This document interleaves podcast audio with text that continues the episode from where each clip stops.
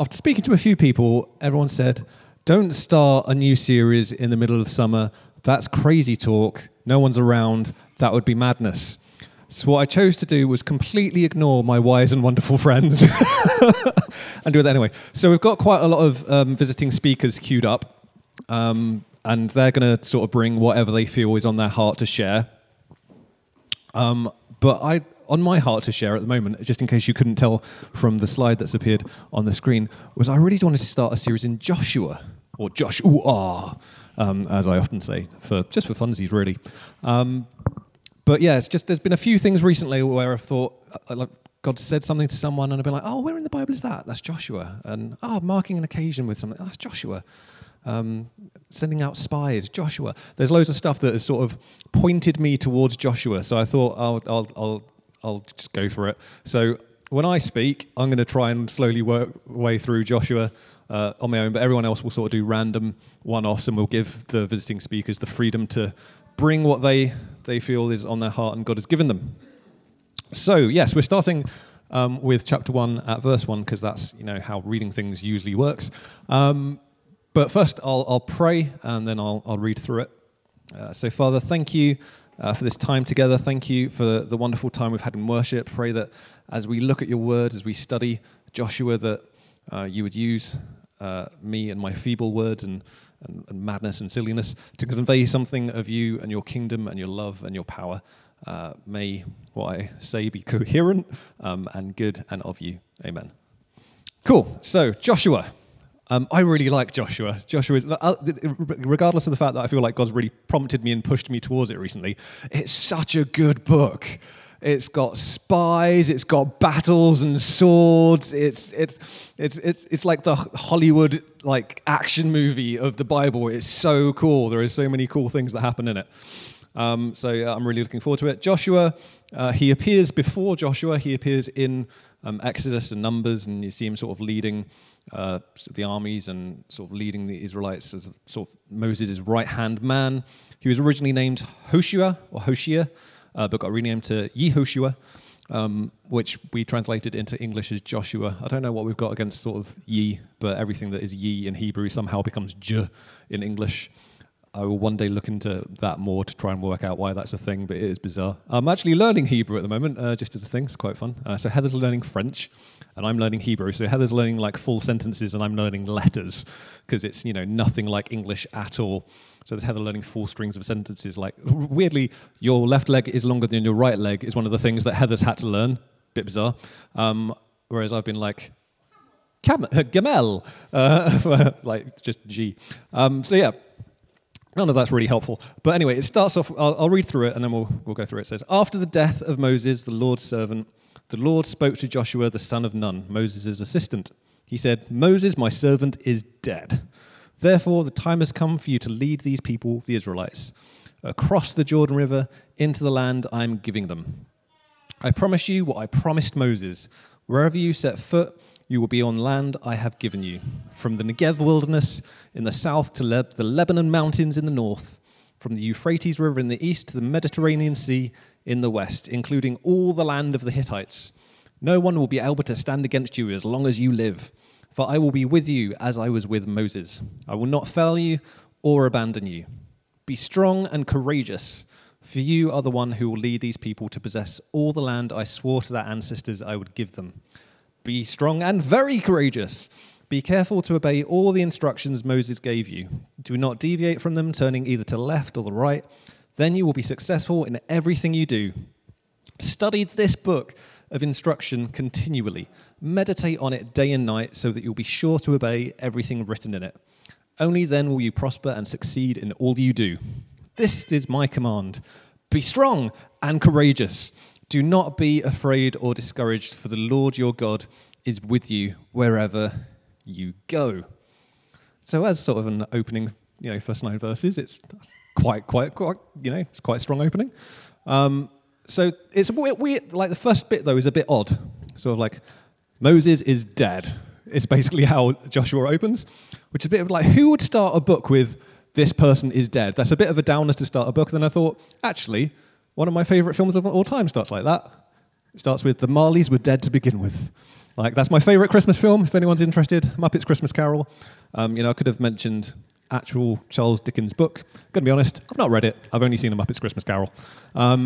But, you know, it starts with this sort of weird down note. And you think, oh, goodness, this is, you know, this is a kid's film. Like, this is a weird, horrible note to start off with. But, you know, it's how this begins too. And that ends up being brilliant. And this ends up being brilliant too. So there's a few things in that. That starts with, you know, Moses is dead. Deuteronomy finishes with the death of Moses. So Deuteronomy finishes with the death of Moses, and then Joshua starts with Moses is dead. So it's kind of like this continuation, this sort of stitching together of the previous five books of the Old Testament. So it's like this continuation kind of thing. But you just feel the weight of it. It's heavy. Moses is the guy who led his people out of slavery. He's the guy who went up the mountain and brought down the Ten Commandments. He's the guy who whacked a stick with a rod and produced water at God's command. He's the guy who, you know, did all this cool stuff, led them through the Red Sea. It was a big deal. He's the guy who wrote the first five books of the Bible. He is like the guy. And yet Joshua, strong, you know, has these massive shoes to fill. That's got to feel weighty, isn't it? You know, like taking over from Andrew Davis, that's bad enough. Taking over from Moses, you know, that's big. That is huge, ridiculously big shoes to fill. Not an easy task. But this sort of continuation that actually Moses is dead, but the story continues. And I like that. It's a continuation of what has come before.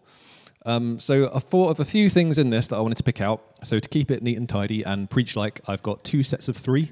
So I've got three promises and three commands in this passage. So the first one is, I promise you what I promised to Moses. So the first question, I guess, is, what did he promise to Moses? That's probably a good place to start. Anyone got any ideas? No? Okay. So in Exodus 3:8 it says, I have come down to rescue them from the hand of the Egyptians and to bring them up out of the land into a good and spacious land, a land flowing with milk and honey, the home of the Canaanites, Hittites, Amorites, Perizzites, and Hivites, and Jebusites. Other ites are available. So you know, it's this promise to go into the promised land. That's the promise to Moses that is now being handed over to Joshua. And really, it's not even just a promise that was made to Moses. In Genesis, you know, God says to Abraham, to your offspring I will give this land. In fact, he does sort of a bit of a Lion King moment. I'll read what it says, and then you can sort of hear some African beautiful music in the background in your head. Where is it? Nope, not that bit. Please hold.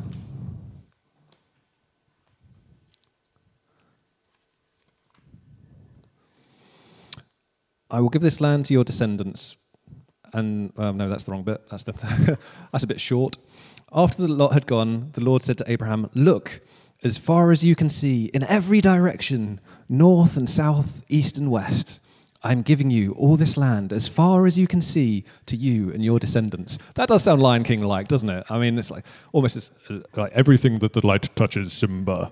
You know, it's got that kind of feel to it. You know, God sort of just takes Abraham and goes, look, all of this. This will be to your descendants. But Abraham wasn't even Abraham yet. It was that long ago that God said this to Abraham. So it's a really, really long time ago.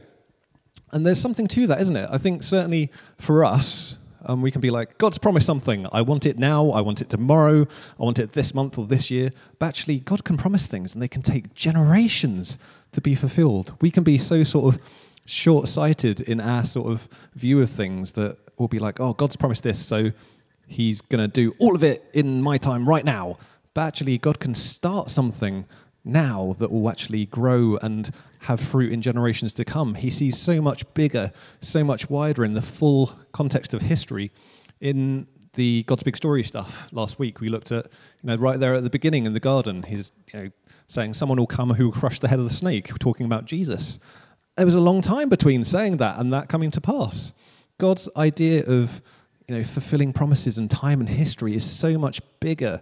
And we can be sort of quite impatient as Christians, I think, sometimes. But actually, we need to sometimes be all right with being sort of a part of a big history, not part of, you know, not put everything in the context of our small temporary lives, but put everything in the grand story of history and God's story. So that's the first thing. Next, so first promise, I promise you what I promised Moses and everyone before that. Next promise, I will not fail you or abandon you. Anyone ever felt abandoned or left behind? Yeah? Not a great feeling, is it? It's not enjoyable. You know, everyone's like, yay, what I really want today is to feel abandoned and left behind. It's not a fun thing. Certainly one of the things when we came here and started this church, one of the things that was quite apparent was that people in this community felt quite abandoned and left behind. That had so many sort of initiatives start, and then people would go, oh, it's a bit hard, and give up. Or the government would fund something for a little while that was really good, but then the funds would dry up and it would stop. They were sort of constantly disappointed and let down by people who sort of looked like they were here to help, but then very quickly disappeared. But this is God's promise not only to Joshua, this is God's promise to us. He will not fail us and he will not abandon us. Romans 8 says, I'm convinced that neither death nor life, nor angels nor demons, nothing in the present or the future, nor any powers, neither heights nor depths, nor anything else in creation will be able to separate us from the love of God that is in Christ Jesus our Lord. So what can separate us from the love of God? Nothing. Okay, Heather's got it. Let's see if everyone else got it. What can separate us from the love of God? Nothing. Still way too quiet. No, what can separate us from the love of God? Nothing. You can do better. What can separate us from the love of God? Nothing. I'll let you have that one. That was all right. Not too bad. Cool. And it says, I am certain, oh, this is Philippians 1:6. I am certain that God who began the good work within you will continue his work until it is finally finished on the day when Christ Jesus returns. Like, God doesn't give up. He doesn't half finish things and then just lose interest. Does anyone else find that? Like, you'll have a project and you'll get 80% of the way through, and the first 80% is easy, but the last 20%, you're just like, oh, are we not there yet? And you lose all the enthusiasm on the last 20%.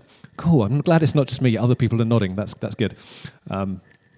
If my boss is listening to this, I work through the whole 100% all the time with just equal amounts of effort. But, you know, it's true. He'd be very aware that he does that too, so it's fine. But, you know, God finishes things. He completes things. He doesn't do things a little bit and then go, no, I'm bored with this, I'm done. If he started something in you, he will complete it. He is your father and he loves you, and what he's begun in you, he will finish. And he's not going to give up on us. He's not going to give us up. He's not going to let us down. He's not going to run around and desert us. Yep. Never gonna give you up. Wow. Sorry. Wow is the correct response. But now, every time you hear that song, you'll be like, oh, this reminds me of that preach that John did. So, you know, next time you get Rick Rolls, you'll be like, oh, yeah, God's never gonna let us alone. So, yeah, it's a good thing. Yeah, cool. The puns get worse than this, by the way, just in case. So that's promise too. You know, God is not going to fail Joshua, is not going to abandon him, and the same for us. He's not going to fail us, he's not going to abandon us. And promise number 3 is the Lord your God is with you wherever you, and I put will in there, wherever you will go, way up high or down low, he'll go wherever we will go. Is that everyone, anyone getting that reference? Stacey's chuckling, so cool. It's a song by The Calling. Wherever you go, way up high or down low. Yeah, so that one didn't land quite as well. That's fine. But yeah, so I will be with you wherever you will go. So he says, like, I will give you the land where your feet tread, where you set foot, you will be on land that I have given you. You know, he will be with Joshua wherever he goes. And what I think is really interesting about this is, though it says the Lord your God is with you wherever you will go, in verse 3, it says pretty specifically, this is where you need to go. He doesn't say, I will go wherever you will go, do what you want. He says, I will be with you wherever you will go. Here is where you should go. He doesn't just abandon him to go and work it out on himself. He says, this is the land I am giving you, wherever you set foot, really, in this context, in this part of the world is the land that I will give you. It's not just wander off in any direction, go anywhere and I'll give you that land. It's that I will be with you as long as you're in step with what I have planned for you. It's a going together and fulfilling the plan and the promise and the dreams of the promised land together with God, sort of going along with God's plan. But it's not just Joshua. Jesus says in the final verse of Matthew 28, I am with you always to the very end of the age, which is awesome. Slightly bizarre as Jesus says that and then disappears off into heaven. So it's a bit weird when you look at it at first, go, I'll be with you always. Bye! You know, it does genuinely, if you read Matthew on its own, or like the start of actually, like, really, how does that work? But it's fulfilled in that Jesus says, I will ask the Father and he will give you another advocate to help you and be with you forever, the Spirit of Truth. The world cannot accept him because it neither sees him nor knows him, but you know him, for he lives with you and will be in you. So, you know, God is with us wherever we go, through the Spirit within us. Wherever we tread, God goes with us. We are full of his Spirit. He is embedded in us. Where we walk, he walks. But equally, there's sort of that similar challenge that, yeah, God will go where we go because we're full of the Spirit. But equally, we're told in Galatians 5 to keep in step with the Spirit, walk in the Spirit, be led by the Spirit. So for us, there will be that sort of promised land as such, saying God's like the Spirit prompting us to say, this is where you need to go, this is what you should be doing. And we need to be sort of in tune with that. And it's difficult when you know that's the case, but you don't know what that is yet. So certainly for, you know, Andrew and Liz, they're like, well, we know that our land that we should be working in is not here anymore, but they don't know yet where their promised land is, but they're, you know, persisting in prayer about that. They're seeking that and striving to hear from God as to where it is they should go next. So 3 promises that are really awesome in that. The first promise is basically God saying, I will keep my promises, which is awesome. Then I will not abandon you, and I will be with you wherever you will go. Those are good promises to have from God, aren't they? Yeah, lots of nodding. I like nodding. So yeah, that's great. So then we get to the 3 commands. The first one, just in case you didn't catch it when I was reading through it, was be strong and courageous. Did anyone else notice that it's 3 times in that passage? It's be strong and courageous. The second time, like they say, be very like bold and courageous, and then again at the end, be bold and courageous. And you can read that and go, but I'm not. I'm not strong and courageous. If that's what God wants of us, that's not me. And like, but that is totally the opposite of what this is.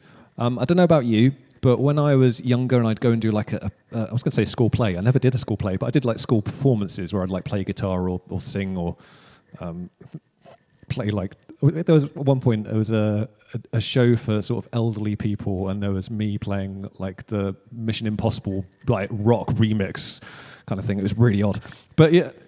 I was quite nervous, and my parents said to me, "Go on, you can do this. You'll be okay." The encouragement was there from my parents because I was nervous, because I was worried, because I was fearful. At no point did my parents go to me, it's okay, John, you can eat those Frosties, you can do it, it's okay, you'll be all right. Frosties aren't evil, you can eat your breakfast, you can do this. No one does that because no one's afraid of eating a bowl of cereal. You know, you don't need to be told to be bold and courageous to eat a bowl of Frosties. You know, it's, or what other cereals are available, you know, or toast, you know. No one said to Heather, you can do it, you can eat your chocolate spread on toast, you can do it, you'll be okay. It's just not a thing you do. You don't encourage people to do things that aren't scary, that aren't like slightly terrifying. It's not a thing. So it's not like a muster up strength, muster up courage from nowhere. This is in the context of God saying, I'm with you, I'm for you, I'm beside you in this. It's not be strong and courageous, just muster that up out of nowhere. It's be strong and courageous because I'm with you. I'm for you. You're part of history, part of this plan. I'm not going to leave you. I'm not going to abandon you, and have like confidence in that. So certainly for me, many of you will know that, you know, for a number of years I struggled with sort of anxiety and panic attacks and that kind of thing. And so being like strong and courageous for me, as someone who struggled with anxiety, was like, but what I found was this really great quote at some point by Nelson Mandela, which says, "I learned that courage was not the absence of fear, but the triumph over it. The brave man is not he who does not feel afraid, but he who conquers that fear." It's a great quote, and I love that. So for you, being bold and courageous might not be stepping outside of your door with a sword and slaying a dragon. Being bold and courageous might be just stepping out of your door. You know, it might be taking that small step. You know, certainly for me, when I had a panic attack on a train at one point, I was really anxious getting back on a train, but I did that. Eventually, I got on a train and did that. And, you know, it doesn't look like a massive victory. There was, you know, no fallen enemies, but that was a big, you know, moment for me getting back on a train after having that. And so it's important to realize that God is encouraging Joshua, who is probably nervous. He is probably fearful. And he's just saying, you can do this. I'm with you. I'm for you. You are not alone. So that's great. It's very, very good. Command number 2 is, oh, you've lost the B of B. Be careful to obey all the instructions Moses gave you. First question, what instruction? You know, what were the instructions Moses gave? So you can look at that in terms of, or, you know, there's the entire 5 books of the Bible that came beforehand. God said a lot of stuff. There was a lot of instruction in it. I would read that as specifically what happens in Deuteronomy 31. So basically Moses gets Joshua up and says, like, this is my guy. He's going to be the guy to take over when I go. And he says in Deuteronomy 31, "Be strong and courageous, for you must go with this people into the land the Lord swore to their ancestors to give them, and you must divide it among them as their inheritance. The Lord goes before you and will be with you. He will never leave you nor forsake you. Do not be afraid. Do not be discouraged." Sounds a bit familiar, that, doesn't it? You know, Joshua has heard before, be strong and courageous. He's heard before that God will never leave him or forsake him. He's heard before, do not be afraid or discouraged. God has already said that through Moses, his mentor, who has now passed away. So for Joshua, this would actually probably been quite a bittersweet moment. He's like, yeah, God is with me, God is for me. But like to hear the words that are sort of a variation of what he heard through his mentor, who has now passed, it's probably quite touching as well.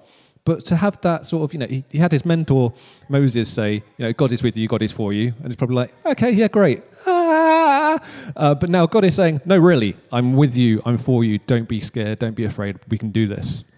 And those beautiful, reassuring words. But it's just another thing to think of, really, isn't it? That, you know, God sort of spoke them through Moses and then speaks them again in this amazing way directly, which is awesome. The third command, we're almost there, is study this book of instruction continually. Next question, what is this book? What is this book? It can't be Joshua because that hasn't, it's not a book yet. So what is it? What's being referred to? Some commentators say that it's specifically Deuteronomy, but there is some Hebrew, which I could almost pronounce with my training. That was exciting. I looked at the word Torah and was like, oh, I kind of recognize that. So that was fun. But yeah, Torah, the first 5 books of the Bible, effectively. He's saying you've got this resource. You've got the first 5 books of the Bible. He's saying meditate on it day and night. There's so many... books out there are like, this is how to be successful in life, this is how to succeed, this is how to, you know, make friends and influence people and all that kind of stuff. And here we hear like Joshua say, or God say to Joshua, the real key to success is reading God's word, is to knowing what God has said to his people, reading all the instructions that have come before. And what I think is interesting is he doesn't say like just read it, he says meditate on it. And that for me is challenging, I think, because it changes the way you approach reading the Bible. I know for me, I did the Bible in a year. Did anyone else do Bible in a year? How was I going to do this? Out of 5, you know, show how many stars you would give Bible in a year or the experience for that. Show of hands, sort of 3. All right, yeah. So for me, I found that an interesting thing. Like, not saying that if you're doing that and you're finding that helpful, great, well done you. That's fine, continue on with that. But for me, it was almost a checking the box exercise. It wasn't meditating on God's word. It was you'd get to one thing, and then you'd have no time to think about that. You'd be on to the next thing. You'd read the Old Testament, and they'd be, great, forget about that, you're reading the New Testament now, or forget about that, you're reading the Psalm now. And you wouldn't dwell on it. So certainly for me, having... I did that a couple of times, and the Psalms, I must have read them all a few times doing that, and I've got nowhere near as much out of reading those Psalms doing that as I have when we've studied them on a Wednesday in our group, and we've taken time, we've mulled it over, we've chewed the words, we've checked out the different flavors, thought, oh, what about this?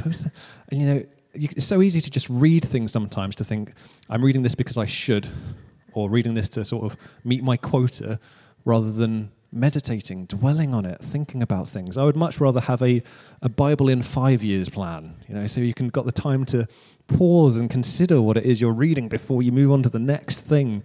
And also with that, one of the things that I really like in the Bible study on Wednesdays when we look at Psalms is also, what do you see in that? Well, how do you read that? What are you seeing in that? How are you seeing Jesus in this psalm? That kind of stuff. Whereas with the sort of Bible plans that you get sometimes, where they, move you through things really quickly, you also get sort of a commentary with it. And I'm totally for commentaries. Commentaries are brilliant, but I think commentaries should come second. I think you should always look at something and think, what is God saying to me through this passage, before you hear what God has said to someone else about that passage, and then you sort of use that to weigh what you thought, and you can go, oh, wow, maybe God wasn't saying that, I was completely wrong, or, oh, yeah, cool, they saw the same thing as me. But certainly when doing preaching prep and that kind of stuff, you don't go to a commentary straight away. You work out what God's trying to say to you through the passage and through, in your context, in your experience. So it's so easy to move on to sort of go, I've read the thing, I've worked out what this person thinks, and at no point have you thought, what do I think? There's points where you'll come across something and it'll be difficult. There was a chapter in Exodus, which I'm going through at the moment, I think it might have been like chapter 23 or something, and it was like about slavery and this kind of stuff, and I was like, oh, this is a really difficult chapter. But if you're doing Bible in the year, you go, oh, that's a really difficult chapter. Moving on to Psalms, you don't fight with it. Jacob wrestled with God, and sometimes you need to do that with Scripture. You need to wrestle with it. You need to ask the difficult questions, and sometimes you need to sort of stand on the precipice and peer into the depths and go, ah! You need to sort of, really go, God, what are you saying through this? Why were things like this? And, take the time to mull things over a bit. I would encourage you to take time, move slower through the Bible. If you're someone who does the Bible in a year and finds it really useful, I'm not saying don't do that, but for me, certainly, it's way too quick, and I'd encourage you to meditate more on it, so you can consider what you're reading a bit more, rather than just moving on to the next thing. Maybe do the Bible app in a year, but just do the Old Testament or something, and then just do the Psalms, or just do the New Testament, split it into 3 years. I don't know. But it says in Psalm 1, "Blessed is the one who delights in the law of the Lord and who meditates on it day and night." Last time I spoke about prayer. Prayer is massively important, and sort of one of the things that identifies us as Christians. Christians are people who love God, are loved by God, who pray and read the Bible. At space, I think that's what Ryan said last year in one of his talks, which is pretty much, yep, that's pretty much the basics of Christianity, isn't it? But people always say, you were given two of these and one of these. And when, people come across people saying that, you've got 2 ears because you need to listen twice as hard as you speak. But if you're just praying, you're not giving God an opportunity to speak back. It's sort of quite a one-sided conversation. God speaks to us through his word. And obviously you've got things like prophetic words and dreams and visions and that kind of stuff, and yeah, God totally speaks through those things, but he also says weigh those things against Scripture. So even if God speaks to you through those things, you still have to get your Bible out to check that it is God that's speaking to you and not some bad cheese that you had. You need to weigh things against what the Bible says. So that's Joshua, the start of my series, I guess, my personal series in Joshua. But I would encourage you with that, just hold on to those promises. If you are fearful, if you are worried, if you are nervous, be strong and courageous. Maybe in little ways, maybe take that first little step to do something, but God is with you. He is for you. He goes where you go. He will not abandon you. He will not leave you. He will be for you. And he's a God who keeps his promises, and his promises are awesome.